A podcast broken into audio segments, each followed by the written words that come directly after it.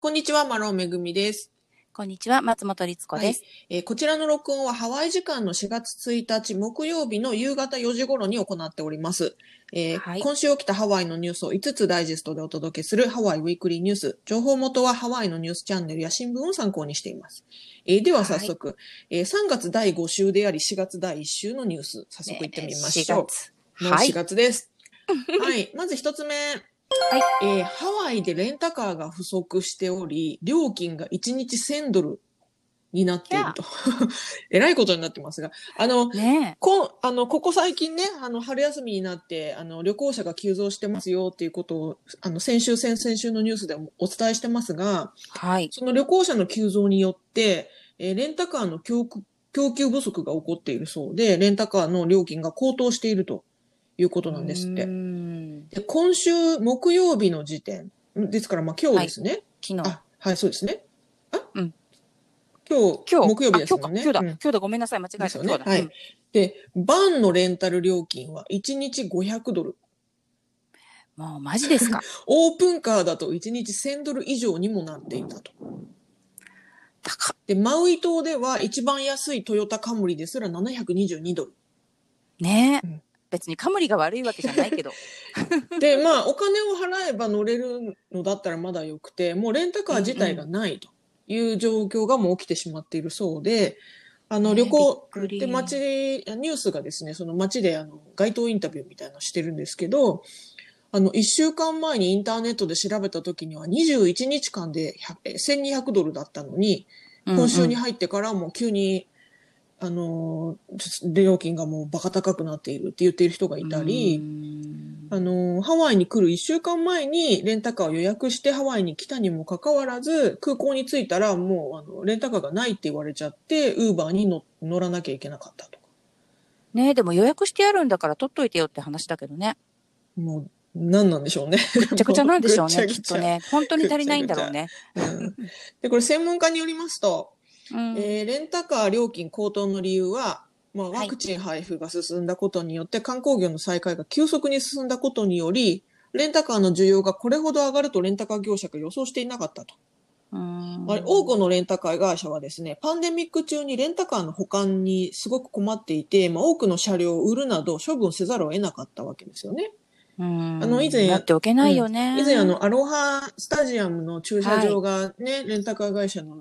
車が止まってるよなんて話してましたけど、はい、もうだってねレンタカー使う人がいないのに持ってるだけでコストになっちゃうから、うんうん、もうレンタカー会社としてはもうそれを手放さざるを得なかったわけなんですがここに来て急に需要が高まっちゃってもそもそも貸し出せる車がないよっていうことが状況なんですって、うん、でちなみにですねカウアイ島はいちにちひゃくドル以下なんですって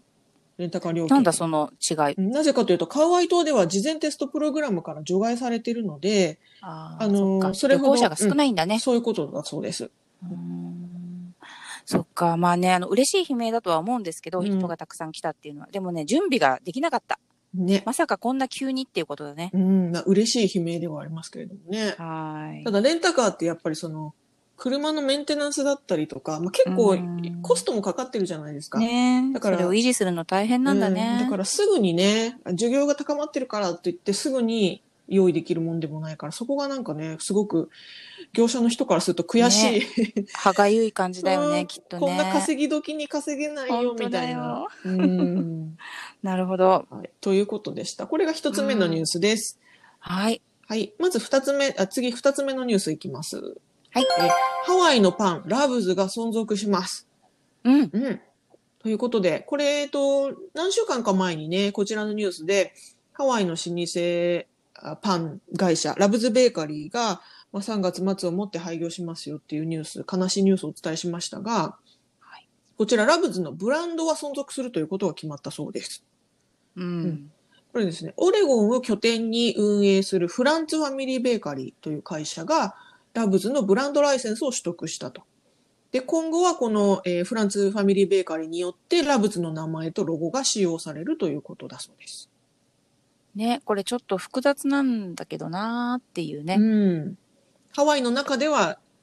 ね、うん、ちょっとそれが難しかった。ね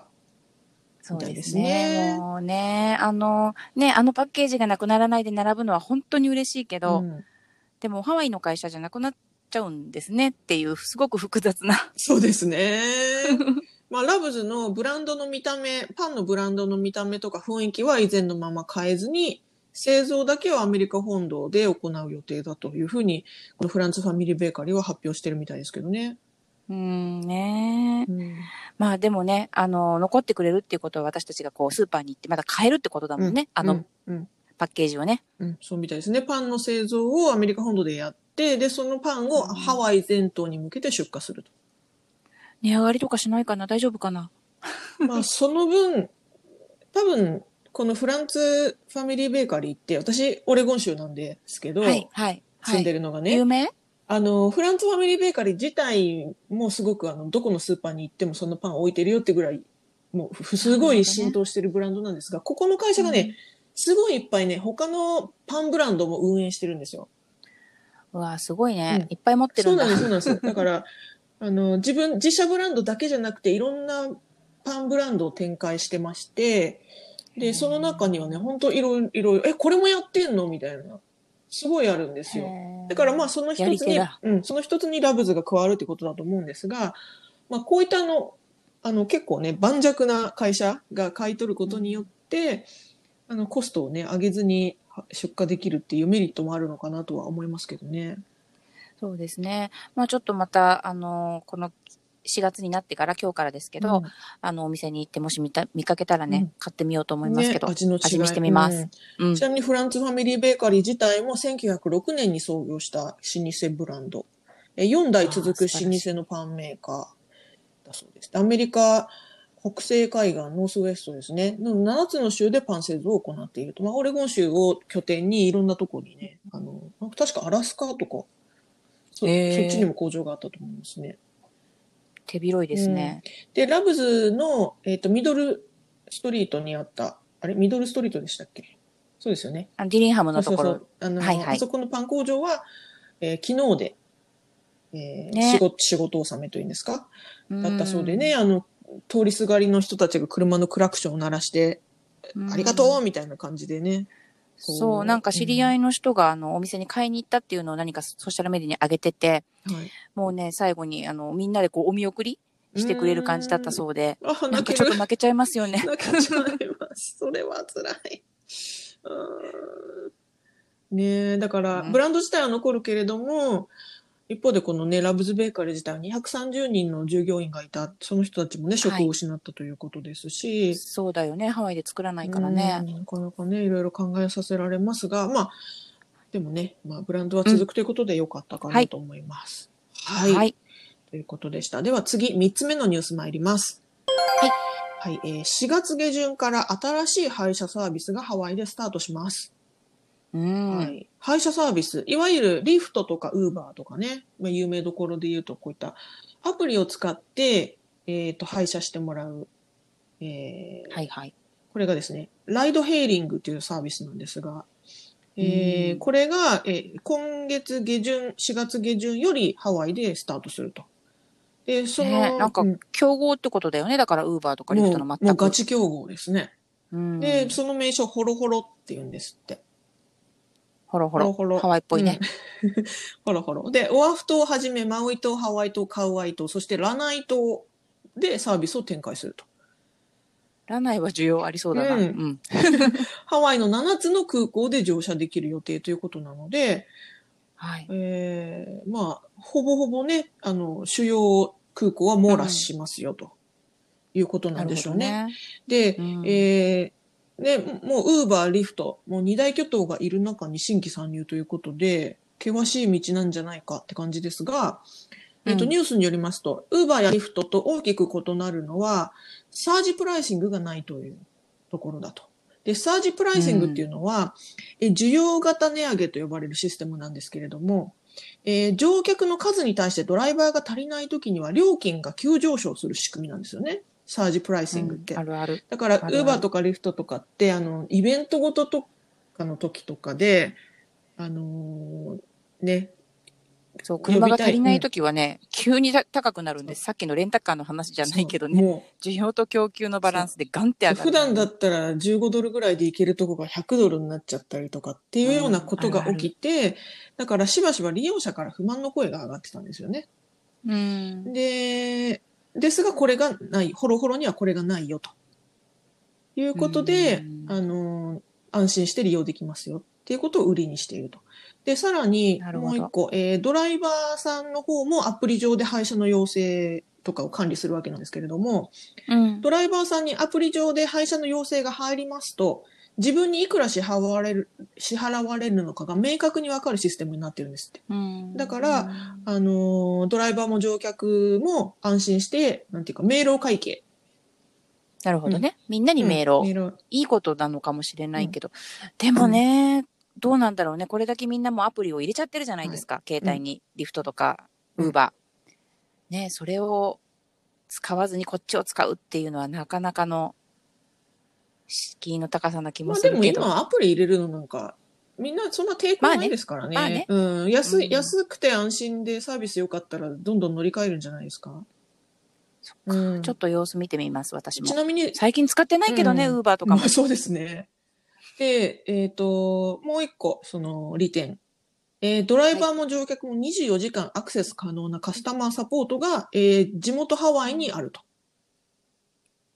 それはいいね。うん、ですから、あの、なんか無機質なメール、自動メールの対応みたいなのじゃなくて、ちゃんとサポートデスクがハワイにあって、そこに問い合わせができるということで。で、それがね、乗客だけでなくドライバーもできますよっていう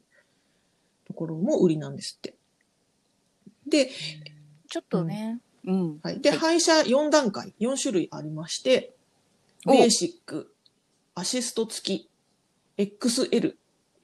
そしてサスティナビリティ車。よん種類あるんですって。サスティナビリティ車。うん、ベーシックっていうのは、まあ、いわゆる一般的なやつで、うん、アシスト付きっていうのは、高齢者やサポートが必要な人向けの車。エックスエル っていうのは、大きめのゆったりした車とか、ラグジュアリー車。そしてサスティナビリティ車なんですが、うんうん、これはですね、面白いなと思ったんですけど、えー、グリーンカーと呼ばれる環境に配慮した車なんですって。だから乗客はそれその分プラス料金になっちゃうけれども、あの環境に配慮した車をサポートしたい。そういう社会活動をサポートしたいっていう人に向けた、えー、車。なるほどね、うん。電気自動車とかそういうことだよね。そういう、そういうことだと思いますね。うんうんうん、な、で、なお、その最初に言ったベーシックには追加で、追加料金で、えー、軍基地に行くサービスを追加することもできると。うん、ほう。ミリタリーの人も。なんかハワイにすごい根ざしてるな。うんうん、そうなんです。そうそう。ハワイに根ざしてる。で、これね、あの、地元ハワイの起業家のセシル・モートンさんが立ち上げた新ビジネスなんですね。で、このセシル・モートンさんっていう人はもうにじゅうねん以上、えっと、ハワイのトランスポーテーションビジネスを行っている方で、えー、なんかシャトルかなんかの会社、ね。そうですね。スピディシャトルを運営していると。うんうん、で、あの、ウーバーやリフトといった超大手サービスのもう完全な ガ, ガチ競合に当たるわけですよね。しかも後発ということですが、うん、なぜこれをやろうと思ったのかっていうと、やはりね、あの、もっと地元、地元のために、えー、なることをしたいということで始められると、うんうん。これは私たちのダビデとゴリアテ伝説だと。ダビデとゴリアテ伝説、えっ、ー、と、えー、お、巨人にね、小さな少年が石投げて勝つみたいな話なんですけど、うんうんうん、要はその、二大巨頭ジャイアンツたちに立ち向かっていくぞと。で、まあ、頑張って、うん、頑張れ。ただニュースではね、いろんな、まあ、あの、厳しい、厳しいんじゃないのっていうこともね、もちろん書かれてまして、もうそもそもウーバーやリフト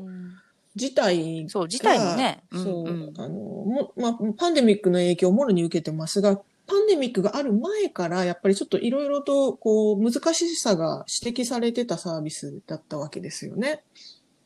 うんうんうんうん、あの、減、減収にもなっていたし、ビジネス自体もちょっと傾きかけてたっていうのもあるし、えっと、なかなかサービス的にもいろんな穴が指摘されたりしてましたし、まあ、で、このライドヘイリング、えー、要は配車サービスの難しい点というのはドライバーの確保。いわゆる質の良いドライバーの確保がやっぱり一番難しかった点で、そのウーバー、リフトもそこがやっぱね、なかなかうまくいかなかったとところだったと思うんですが、はいまあ、ホロホロのその新しい会社のね主要メンバーの一人であるモラさんっていう方は、うん、このウーバーとかリフトで働いた経験がある方だそうなんですが、えー、パンデミックによって従来の仕事が減ったことでドライバーのなり手は増えているのではないかと予想していると。うんなるほどね、ですので今ですね、うん、このホロホロではドライバーさん絶賛募集中ということなんですが、ドライバーさんの条件、えー、有効なハワイの運転免許証を保持していること、はい、もちろんですね、えーうん、もちろんです。無免はダメ。そしてハワイ在住者であることを証明できること、でにじゅういっさい以上、うん、さんねん以上の運転経験があること、えー、運転履歴とバックグラウンドチェックをパスすること。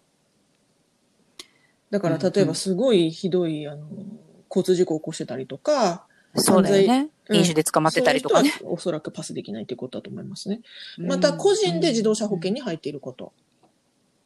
うんうん、ああなるほど、うん、これらすべてが、まあ、条件なんですけれども、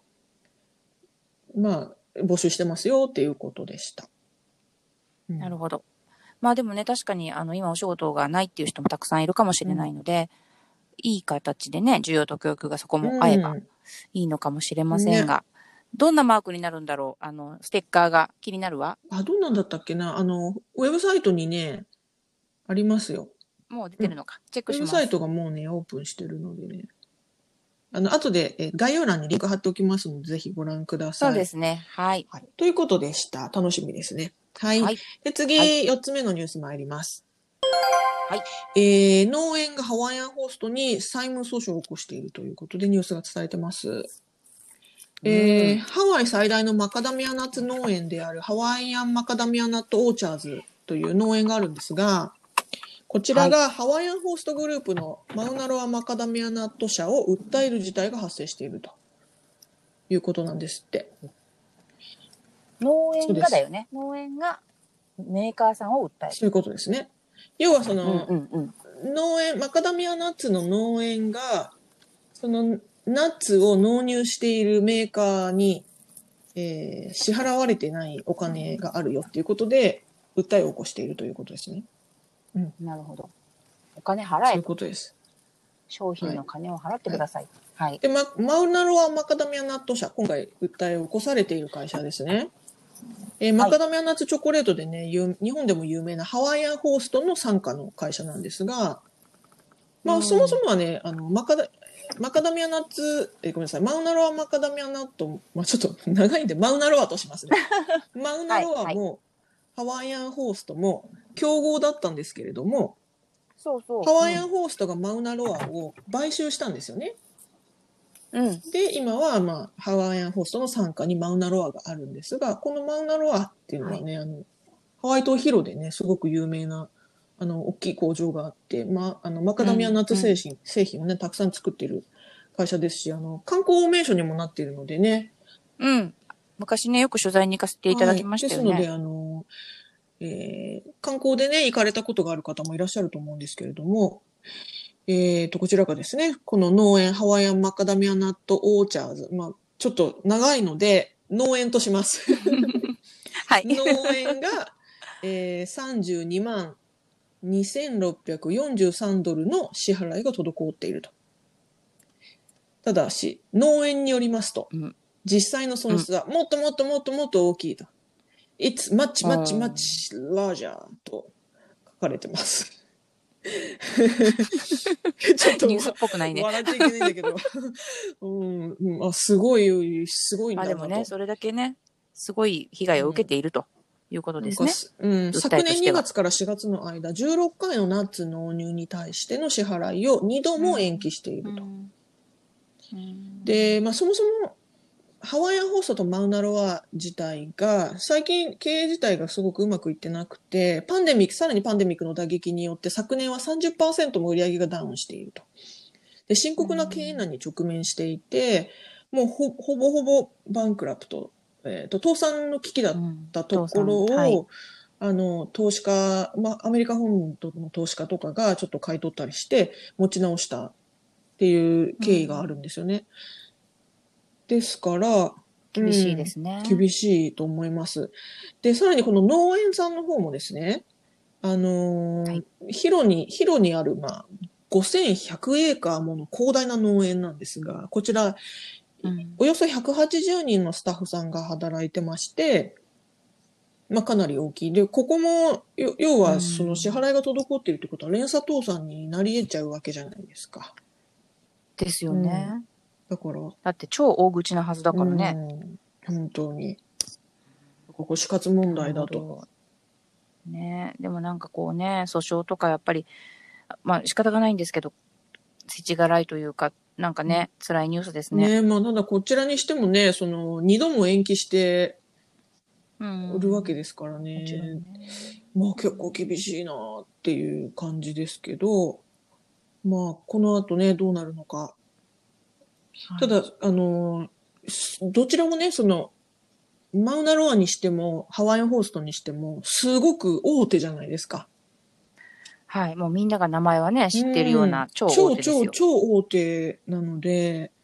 いや、心配だなっていうね。本当だね。なんか大手がそれだったらもう、結構厳しいよね。うん。ただあの、やっぱりもうその、要は旅行者が来ないということはお土産需要もないわけなので、はい、まあ特にこういったそのお土産にフォーカスしているようなメーカーさんはしんどいでしょうね。いやもう本当にしんどいってもうみんなやっぱりリテールは本当に厳しいって言ってますよね。ちょっとこう観光客が増えたとは言っても、それでもう売り上げがバーンって上がるわけではないでしょうし、ね、今までの分のあれもありますから。ね。うん。なんか厳しい。頑張ってほしいな。頑張ってほしいですね。うん、はい、はい。ということでした。では、五つ目、最後のニュース参ります。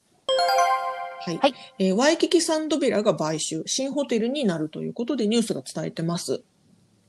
はい、ワイキキサンドビラホテルがニューヨークに拠点を置くダブテイル&コー、ダブテイルプラスコーっていうのかな。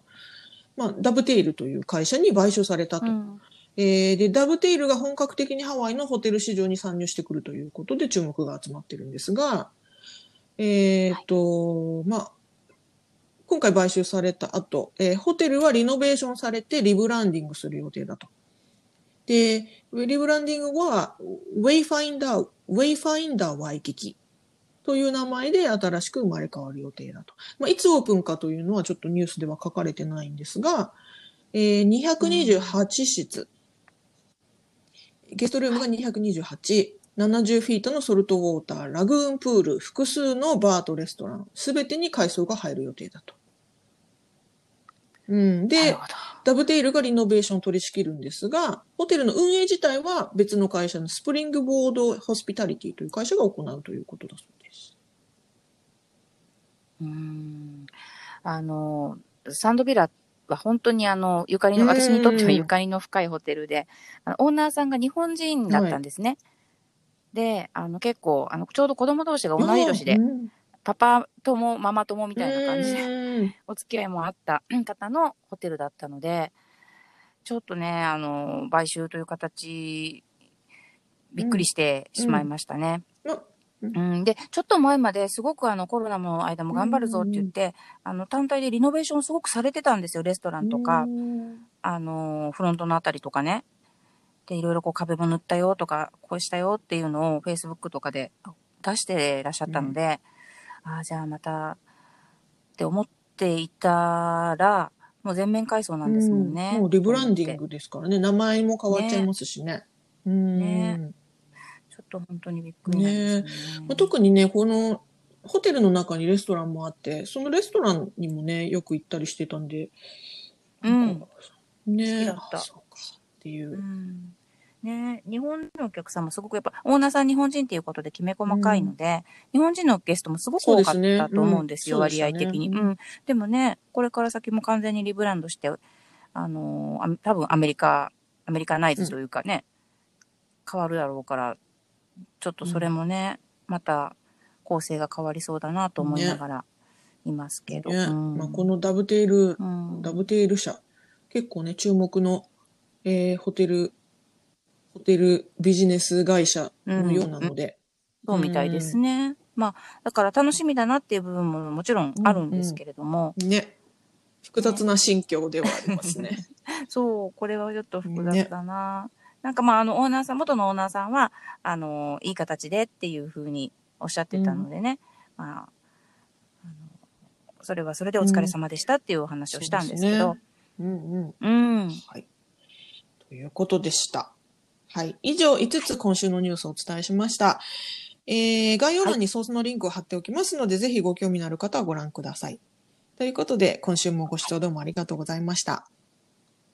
い、ありがとうございました。